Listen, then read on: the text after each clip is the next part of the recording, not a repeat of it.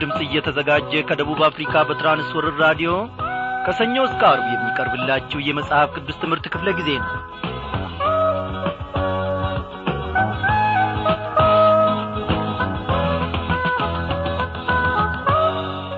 ክቡራን አድማጮች እንደምን አመሻችሁ?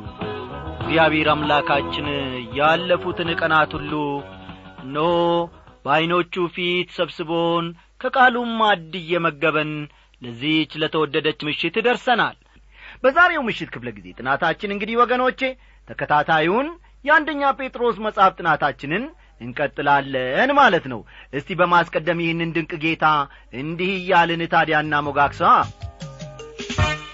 እኔ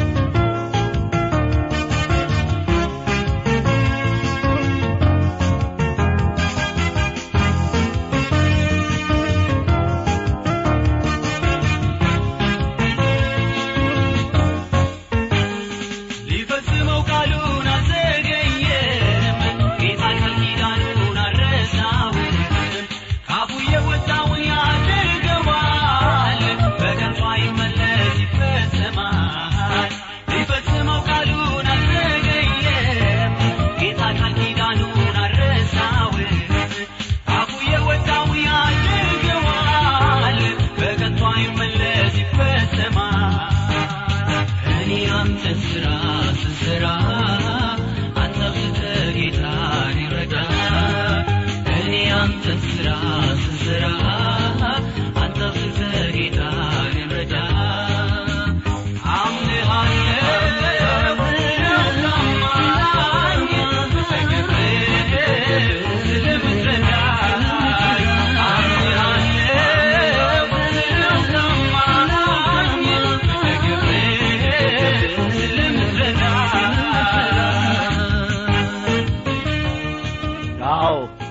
ዳግማዊ ጥላሁንን በዚህ ጡመ ዜማ የባረከ እግዚአብሔር ለዘላለም ይክበር ይመስገን።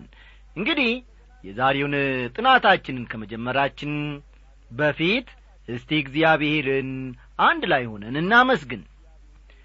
ጌታ እግዚአብሔር አምላካችን ሆይ እጅግ አድርገን እናመሰግንሃለን ስለ ድንቅ ቃልህና ስለ ድንቅ አሰራር ታላቅ ሥራህን ደግሞ በልጆች ሕይወት እያከናወንክ ያለውን ስንሰማ እግዚአብሔር አምላካችን ሆይ እንገረማለን እንደነቃለን እጃችንን ባፋችን ላይ እንጭናለን።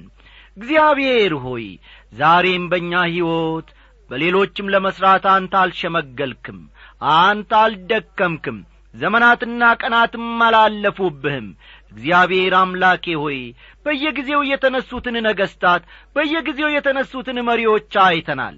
ተደንቆላቸዋል ተዘፍኖላቸዋል ተወርቶላቸዋል መጻሕፍትም ተጽፎላቸዋል። ያም ሆኖ ግን ሁሉም አልፈዋል አፈር ሆነዋል። ሞት አገኛቸው።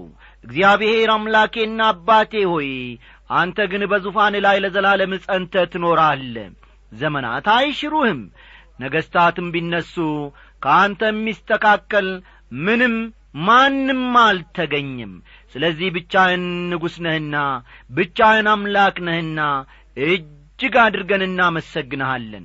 እጅግ አድርገንም ደግሞ ነፍሳችን በአንተ ላይ ትመካለች እንወድሃለን። በዚህች ምሽት ልዑል እግዚአብሔር አምላካችን ሆይ በመካከላችን ተገኝተ ከዚህ ከቃል ድንቅን ነገር እንድታሳየን እንለምናሃለን አቤቱ አምላኬ ሆይ በዚህች ምሽት ሕይወታችንን ሳትሠራ ሕይወታችንን ሳትፈውስ የጠመመውን ነገር ሳታቃና የጐደለውን ደግሞ ነገር ሳትሞላ ሌሊቷ አትንጋ። እግዚአብሔር ሆይ በእኛ ሕይወት መከናወንን ማድረግንም የሚችል ጌታ መንፈስ ቅዱስ ነውና መንፈስ ቅዱስን ወደ እያንዳንዳችን ልብ ላክ ይህንን ሁሉ ስለምታደርግ እጅግ አድርገን እናመሰግንሃለን። በጌታችን በመድኃኒታችን በኢየሱስ ክርስቶስ በአንድ ልጅ ስም አሜን።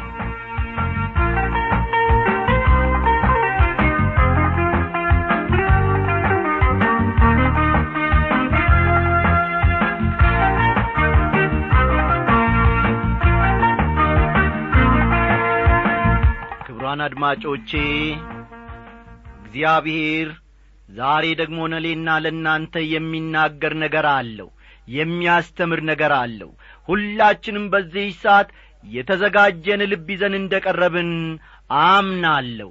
ባለፈው ክፍለ ጊዜ ጥናታችን ከአንደኛ ጴጥሮስ መልእክት ምዕራፍ ሦስት መከራ ክርስቲያናዊ ባሕሪን ወይም ጠባይን ለማዳበር እንደሚረዳ ጴጥሮስ የተናገረውን እንዲሁም ደግሞ ይህም በሁለት መንገድ ሊገለጥ እንደሚችልና ያም በቤትና በቤተ ክርስቲያን ብለን ከፋፍለን የተመለከትነውን ሰፋ ያለውን ጥናታችንን ጨርሰን ዛሬ የምዕራፍ አራትን ትምህርት እንጀምራለንና መጽሐፍ ቅዱሶቻችሁን እንደ ተለመደው ገለጥ ገለጥ አድርጋችሁ አንደኛ ጴጥሮስ ምዕራፍ አራትን አውጡ። አንደኛ ጴጥሮስ ምዕራፍ አራትን ተመልከቱ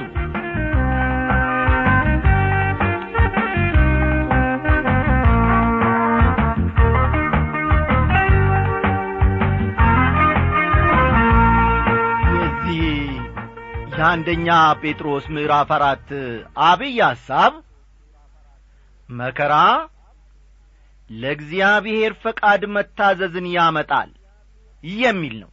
እንግዲህ ፈጠን ፈጠን እያላችሁ ጻፉ። መከራ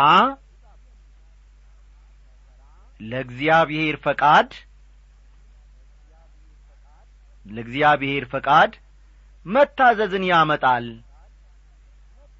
መታዘዝን ያመጣል የሚለው ዋናው ወይም አብይ ርዕሳችን ነው።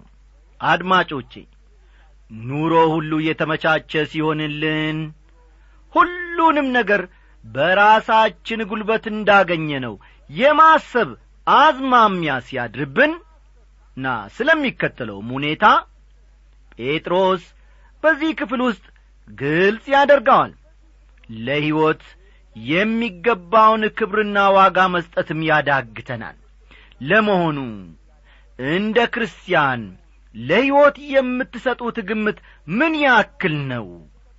ከኀጢአት ሊጠብቀንና ትክክለኛውን የሕይወት እይታ ሊሰጠን እግዚአብሔር የተለያየ መከራ እንዲደርስብን ይፈቅዳል። ይህን ልብ በሉልኝ። ጌታችን ከኀጢአት ሊጠብቀንና ትክክለኛውን የሕይወት እይታ ሊሰጠን የተለያየ መከራ እንዲደርስብን ይፈቅዳል። አንድ ሰው በመከራ ውስጥ ሲያልፍ ለሕይወቱ አዲስ አቅጣጫን ይይዛል። ዛሬ እግዚአብሔር ለእኔና ለእናንተ አዲስ መንገድን ሊያስተምረን ወዷል። ወገኖቼ ተመልከቱ። አንድ ሰው በመከራ ውስጥ ሲያልፍ ለሕይወቱ እግዚአብሔር አዲስ አቅጣጫን ሊሰጠው ፈልጓል ማለት ነው። ከመዝሙር ስልሳ ስድስት ቁጥር አስር እንደምንመለከተው ከመዝሙር ስልሳ ስድስት ቁጥር አስር እንደምንመለከተው ዳዊት ይህን እውነት በመረዳቱ ነበር። አቤቱ ፈትነኛልና ብርንም እንደሚያነጥሩት አንጥረኸኛልና በማለት የተናገረው። ወደ ራሱ ሊያቀርበንና አዲስ የሕይወት አቅጣጫንም ሊያስይዘን ሲፈልግ እግዚአብሔር በተለያየ መከራ ውስጥ እንድናልፍ ያደርገናል። ያን ጊዜ ባለመታገስ የምናጉረመርም ብዙዎችንን እኔ ሳልደብቅ ይህንን እውነት እናገራለሁ። በሕይወቴ የተለያዩ ፈተናዎችና የተለያዩ መከራዎች በሚያልፉበት ጊዜ በእግዚአብሔር ሳልበረታ ይህንንም ደግሞ ራእይ ሳላገኝ ብዙ ከዚያ ፈተና ለመውጣት እፍጨረጨር ነበረ። በእግዚአብሔርም ላይ አጉረመርም ነበረ። ቁጭ ብዬ እግዚአብሔር ሆይ ዓላማህ ወይም ፈቃድህ ምንድን ነው የማለት ትዕግስት አልነበረኝም። መንገድ እቀይሳለሁ ያንን እከፍታለሁ ይህንን እዘጋለሁ ያንን መስኮት እከፍታለሁ ይህንን እዘጋለሁ። ብዙ ብዙ ከዚህ ፈተናና ከዚህ መከራ ለመውጣት ብዙ በሮችን ብዙ መንገዶችን አበጃጃለሁ። እግዚአብሔር ግን እኔን ሊያስተምረኝ የራሱንም አቅጣጫና መንገድ ሊያመላክተኝና ሊያስይዘኝ ፈልጎ ነበረ። ነገር ግን እኔ የራሴን ዘጠኝና አስራ አንድ መንገዶች አበጅ ነበረ። በኋላ ግን እግዚአብሔር ሲያስተምረኝ መረዳቱንም ሲሰጠኝ አረፍኩ በሱ። ዳዊት ምን አለ አቤቱ ፈትነኸኛልና ብርንም እንደሚያነጥሩት አንጥረኸኛልና አለ። ወዳጆቼ እግዚአብሔር ሊያነጥረን ሲፈልግ እግዚአብሔር ደግሞ ሊፈትነን ሲፈልግ በእርሱ ፊት ፈቃድህ ምንድን ነው መንገድህስ የቱ ነው? ብለን በፊቱ በጸሎትና በትዕግስት እንቅረብ። በእውነት እግዚአብሔር ለጆሮአችን ብቻ አይደለም ለውስጥ ልቦናችን ለአጥንታችንም ይናገረናል። እግዚአብሔር ለዘላለም እየተመሰገነ ይሁን። ይህንን መረዳት ካላገኛችሁ በዚህች ምሽት እግዚአብሔር ይህንን ሊያስተምራችሁ ወዷልና ተጠንቀቁ ተዘጋጁ። ነገ የምትፈተኑበት ነገር ሊኖር ይችላል። ተነጐዲያ የምትፈተኑበትና የምትጠሩበት ነገር ሊኖር ይችላል። ወዳጆቼ የእግዚአብሔርን ዓላማ ዝም ብለን እስቲ እንመልከት እርሱን እናድምጥ እርሱን እንስማ። ጌታችን ቀደም ብዬ እንደ ተናገርኩት ወደ ራሱ ሊያቀርበንና አዲስ የሕይወት አቅጣጫንም ሊያስይዘን ሲፈልግ በተለያየ መከራ ውስጥ እንድናልፍ ያደርገናል ይፈትነናል። ወገኖቼ እንድንጠራ አዎ እንድንጠራ። ለእርሱም ክብር ደግሞ እንድንቆም እግዚአብሔር ፈልጎ ሊሆን ይችላል። ስለዚህ በተለያየ መከራ ውስጥ በምናልፍበት ጊዜ በተለያየ ፈተና ውስጥ በምናልፍበት ጊዜ ሁሉ እግዚአብሔርን አቤት አባባ ሆይ ይህ ያንተ ፈቃድ ነውን? ማለትን አንርሳ። ቁጥር አንድና ሁለትን እስቲ ፈጠን ብለን እንመልከት። ክርስቶስም በሥጋ ስለ እኛ መከራን ስለ ተቀበለ ከእንግዲህ ወዲህ በሥጋ ልትኖሩ በቀረላችሁ ዘመን እንደ እግዚአብሔር ፈቃድ እንጂ ተመልከቱ እንደ እግዚአብሔር ፈቃድ እንጂ እንደ ሰው ምኞት እንዳትኖሩ እናንተ ደግሞ ያን ሐሳብ እንደ ቃጦር አድርጋችሁ ያዙት። በሥጋ መከራን የተቀበለ ኀጢአቱን ትቶአልና ይላል። እስከ ቅርብ ጊዜ ድረስ ይህን ጥቅስ እንዲሁ ወገኖቼ እላይ ላዩን ነበር የማልፈውና የማነበው። ከጥቂት ጊዜ ወዲህ ግን በአዲስ ራእይና መገለጥ እረዳው ወይም ደግሞ መረዳት ጀምሬአለሁ በጣም የሚገርመው ደግሞ ወዳጆቼ በዚህ ጥቅስ ላይ ማብራሪያ የጻፉ ወገኖችም እንዲሁ ይህን ጥቅስ ላይ ላዩን ነካክተው ማለፋቸው ይገርመኛል። ከምዕራፍ ሦስት ቁጥር አሥራ ስምንት ከምዕራፍ ሦስት ቁጥር አሥራ ስምንት ከዚሁ አንደኛ ጴጥሮስ ማለቴ ነው። ክርስቶስ ደግሞ ወደ እግዚአብሔር እንዲያቀርበን እርሱ ጻዲቅ ሆኖ ስለ አመፀኞች አንድ ጊዜ በኀጢአት ምክንያት ሞቶአልና በሥጋ ሞተ በመንፈስ ግን ሕያው ሆነ የሚልን ቃል ተመልክተን ወይም ተምረን ነበር። አሁን ደግሞ ክርስቶስ በሥጋ መከራን ስለ ተቀበለ ይላል። እነዚህ ሁለት ጥቅሶች አብረው የሚሄዱ ናቸው።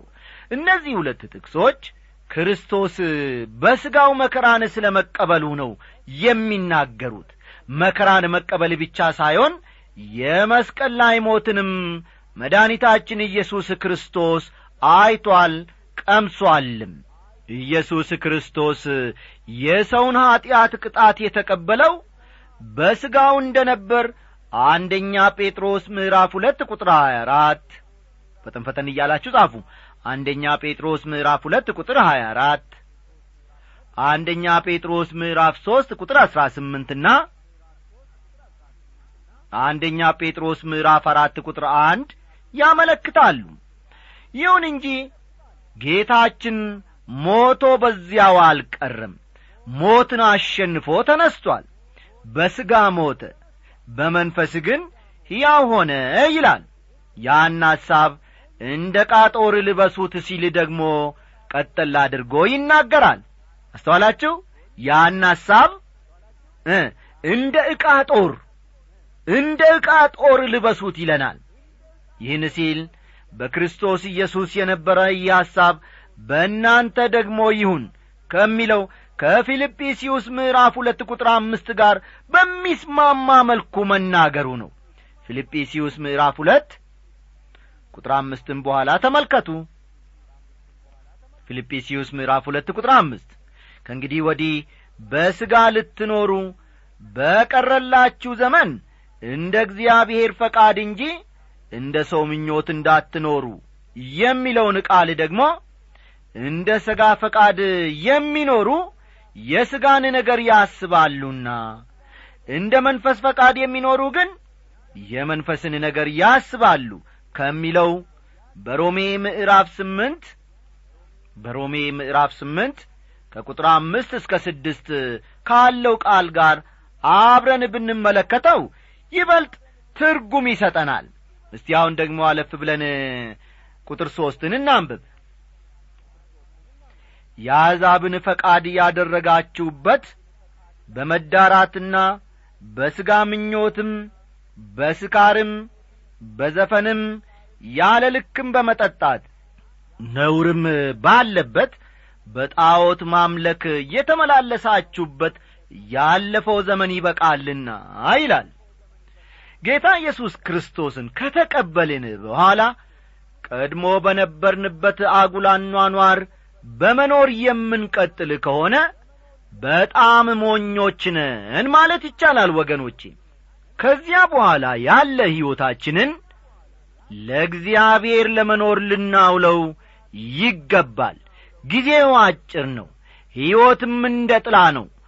አንድ ቀን ለፍርድ እፊቱ እንደምንቀርብ መገንዘብ ይኖርብናል። አንዳንዶች ወገኖችን ወይም ክርስቲያኖችን ብትመለከቱ ተለውጠናል ድነናል እያሉ ሳቃቸው ጨዋታቸው ንግግራቸው ሁሉ ከዓለማውያን ባልተለየ ሁኔታ ነው። እግዚአብሔርን ማሳዘናቸው ፈጽሞ አይታወሳቸውም። እንደ ቀድሞው ይዳራሉ እንደ ቀድሞው ይጫወታሉ ዓለማዊ ንግግር ካንደበታቸው ሲወጣ እንኳን ቅር አያሰኛቸውም ወይም ያመኑትን ጌታን ፈጽሞ አይፈሩም። ወዳጆቼ በዚህ ሁሉ ዋጋ መክፈላችንን አንርሳ። በመዳራትና በሥጋ ምኞትም በስካርም በዘፈንም ያለ ልክም በመጠጣት ነውርም ባለበት በጣዖት ማምለክ በማለት ጴጥሮስ የተለያዩ የኀጢአት ዐይነቶችን እዚህ ላይ ይዘረዝራል። እኔ ሁለትና ሦስት ብርጭቆ ወይም ደግሞ ብርሌ ከጠጣው ምንም ማለት አይደለም እኮ ካልሰከርኩ። እየተባለ የነገውን ስካር የነገውን መንገዳገድ ዛሬ መንገድ እየከፈትንለት እናበጃጃለን። ወዳጆቼ ነገ ለመውደቅ ዛሬ መጠጣት የለብንም። መዳራት የሚለው ቃል ከግብረ ሥጋ ግንኙነት ጋር የተያያዘ ነው። የሥጋ ምኞት የሚለው ደግሞ ከተለያዩ ነገሮች ጋር ይያያዛል። የተለያዩ ነገሮችን እንመኛለን። እነዚያን ነገሮች ለማግኘት ስንል ደግሞ የተግባር ኀጢአትን እንፈጽማለን። እስቲ ቁጥር አራትን ተመልክተን የዛሬውን ትምህርታችንን እንቋጫለን በዚህም ነገር ወደዚያ መዳራት ብዛት ከእነርሱ ጋር ስለማትሮጡ እየተሳደቡ ይደነቃሉ ይላል።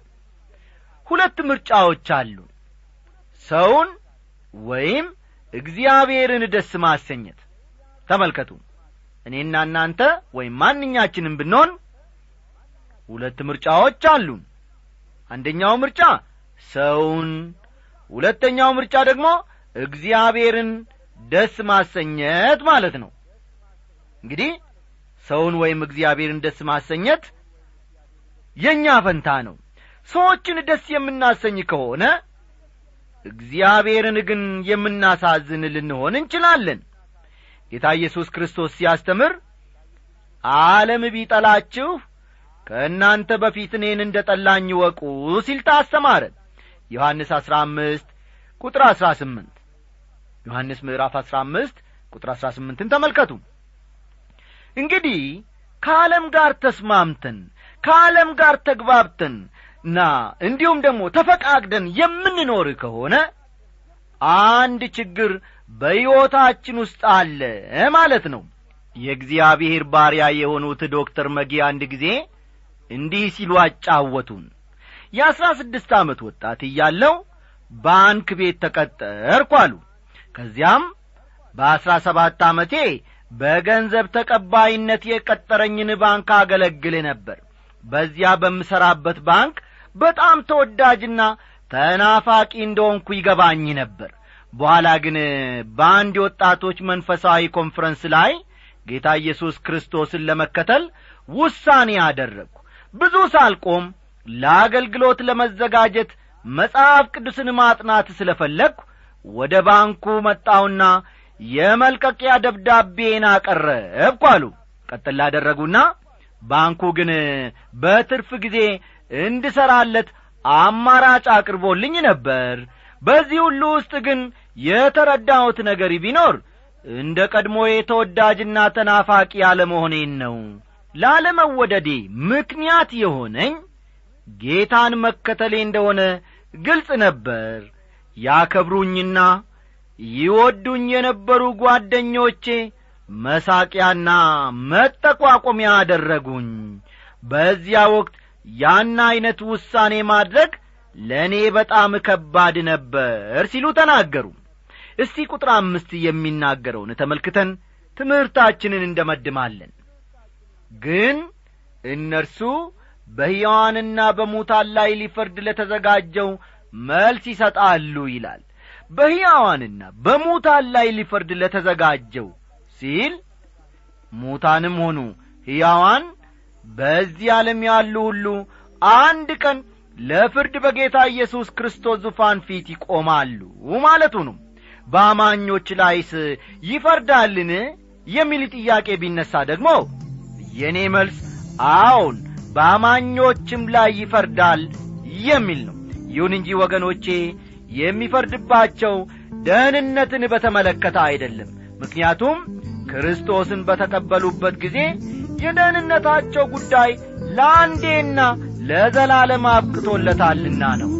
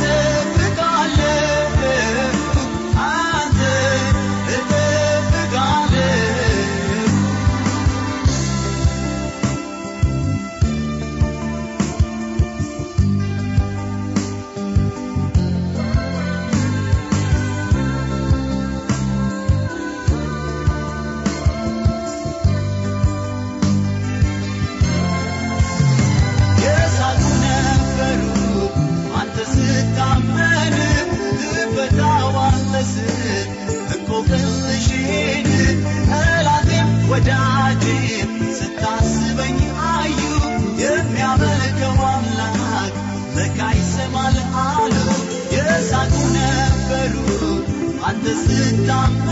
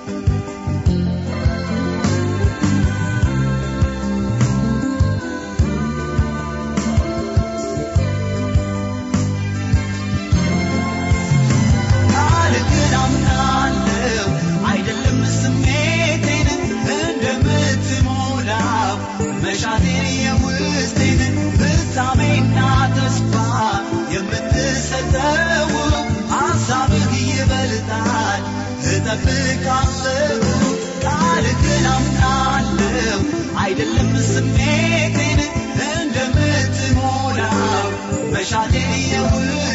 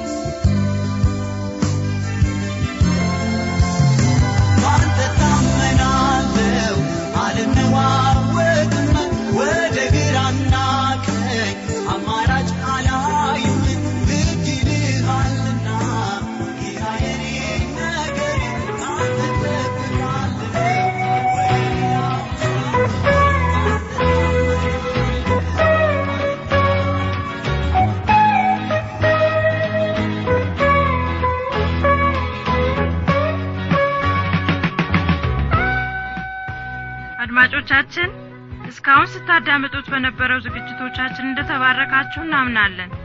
አስተያየት ወይም ጥያቄ ካላችሁ ለመጽሐፍ ቅዱስ በራዲዮ ዝግጅት ክፍል የመልእክት ሳጥን ቁጥር 1366 አዲስ አበባ ብላችሁ ብትጽፉልን ይደርሰናል። በሚቀጥለው ክፍለ ጊዜ በተመሳሳይ ዝግጅት እንደምንገናኝ ተስፋ እናደርጋለን። እስከዚያው ደናደሩ ጌታ በነገር ሁሉ አብዝቶ ይባርካችሁ።